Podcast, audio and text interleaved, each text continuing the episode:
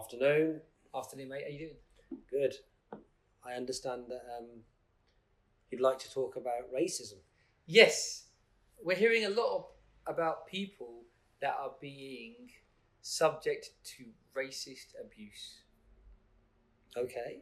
And it occurred to me that whenever I hear that word, I always think about people, other people, Mm. poor people, how difficult it must be to live um, and have to suffer intolerable racist abuse. Sure. And I realised that I have suffered quite a lot of racist abuse.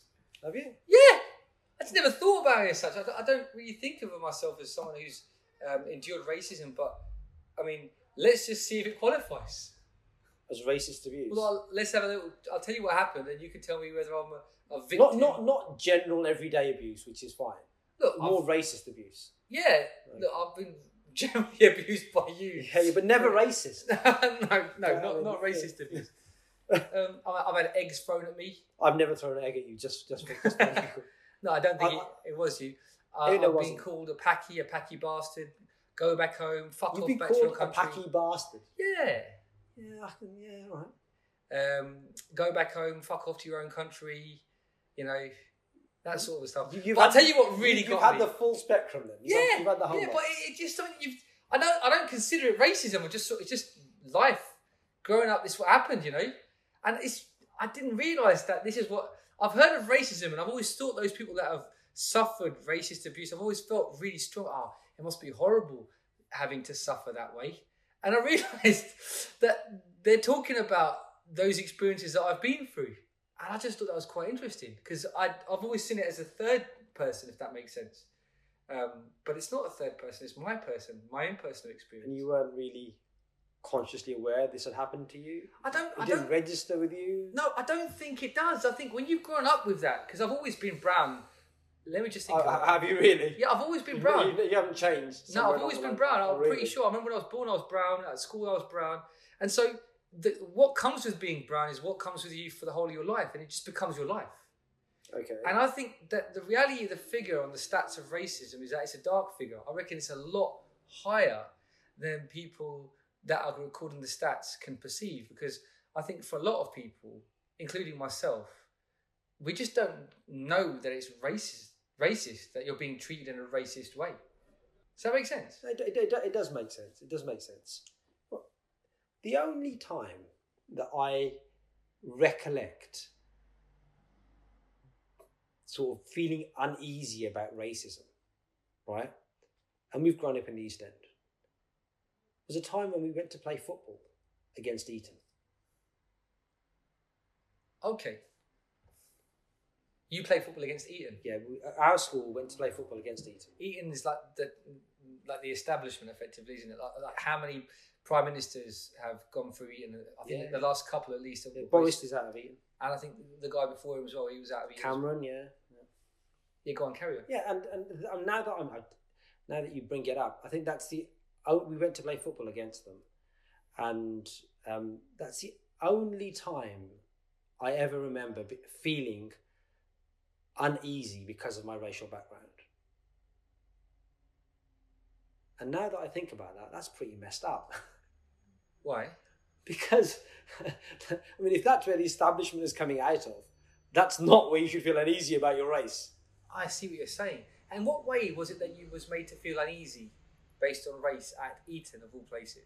I'd be very interested I, can't, I- think we were playing, and I think someone said something to me, and, and, and there was there was sort of there was a, a weird air of racism. I think things were said, and and it, it was it was it was it was it was it was really quite eerie and, and uneasy.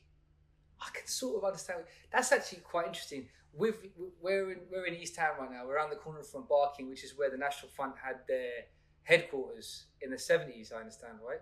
And that sort of in your face, packy bastard, go home.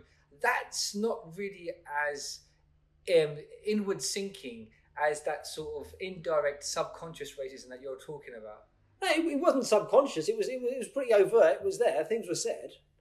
Okay. I think there was said in. I mean, if someone says something to you in East London, you, know, you can deal with it. It, it was different. I, I was very much outside my comfort zone. One of my teachers, one of my martial arts teachers, lives in a in a village called Knaresborough, um, and it's like a, it's like the whitest place in Yorkshire you'll ever find. Everything there is white, except of course um, the corner shops. Um, but I'm there, and the, these these guys are standing on the corner of the street, and as I walk past, he goes to me, Bin Laden. Now, of course, my name is not Bin Laden. I'll have you know. And obviously, none of that, none of that. None of and that. he's dead. and, and he's dead. You know? You know, get your facts right. Um, and, and they go Bin Laden. And so I stop, and there's these three guys standing on the corner outside the pub. So I go over to them, and I said, "Which one of you called me Bin Laden?" And one of them goes, "It wasn't me. It was that guy." And I said to that other guy, "He's just sold you out. What are you gonna do about that? Do you want to say it again?" And he he was completely he was completely quiet.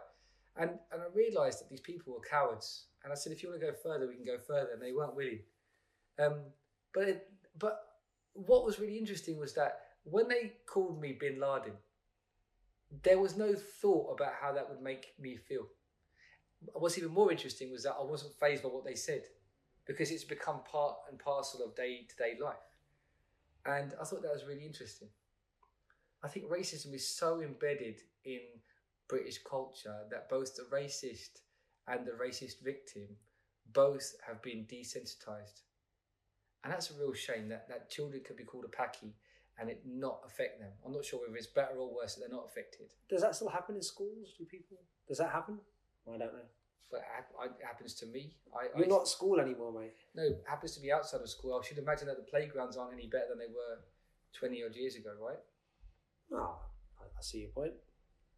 I was in Central. There's a there's a free kitchen which we help out of uh, SWAT. Shout out to Nishkam SWAT that, that feed the homeless uh, pretty much every day of the week in Central London. And we sort of have a responsibility to help out on a Tuesday night where we, we, make, we make some pasta. And I was up there and we were feeding the we were, we were set up in Trafalgar Square um, um, on the Strand, sorry. And we're feeding the homeless. And this guy comes up to me and, and he I, don't, I can't remember exactly what the insult was. It was you packy bastard or something like this. You, you get a lot of that, don't you? I- It's a popular one for you, I- packy bastard. I can't remember exactly what he said. Um, and let it go, let it go, let it go. Then he took some of the food which we were feeding them with, feeding the homeless with, um, and he puts it in his mouth. And for some reason, Well, he spits it back out into his hand. Oh gosh. And he goes, I'm going to throw this in your beard. And at that point, I said, if you do that, I will knock you the. I will. I will. If you do that, it won't be very nice. Mm. And uh, he, he he proceeds to then put the food back in his mouth, and, and which is where it should be, and he swallows it. But but going back to the point, so nothing, nothing came of it. you'll you'll be surprised. Most racist people that chant non-challenge racist abuse, uh, when challenged in, in that moment, I think most of them just back down because just as the words are empty, uh, they're just painful to have to hear, but they're just empty in terms of substance. There's no valid reason to abuse someone because of the color of their skin. Mm. So too are the people that utter them empty. And um, I, I, it's interesting actually. Every person that's been racist to me that I've challenged has been empty of any real substance. There's no courage there, and nor should there be really. Uh, courage comes from a place of truth and love. And if you're talking vile abuse, I would hope that there should be emptiness within those people that are saying these things. Do you know what I mean? Mm, mm. But but the, the point I would make is that up until now, this matter with George Floyd, I never considered my own ex- uh, circumstances and looked inwardly as to my own experiences with, with racist abuse, and I realised actually it's quite rife. I can give you a number of occasions where I've been racially abused, nigh on violently racially racially abused, and I've never thought to complain, never thought to go to the police. Just my dad always said to me, "Crack on. You know it's an unfair playing field. You've just got to be better than the guy next to you." Mm. and and I don't look forward to having that conversation with my daughter and saying to her, "Listen, this is the way the world is. Yeah, don't complain about it. Just do better. Be better than everybody else because you're going to need to be."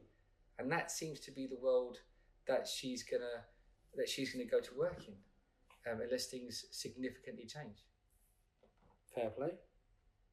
Um, really sad to hear what you said about Eton, though. I wouldn't have thought you'd experience it at that place. Ah, to be honest, it sort of just came up in conversation. It's one of, one of those things that I've never really thought about since.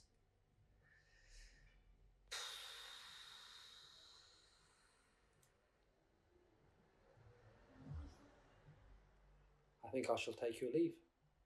Good evening. I bid you farewell.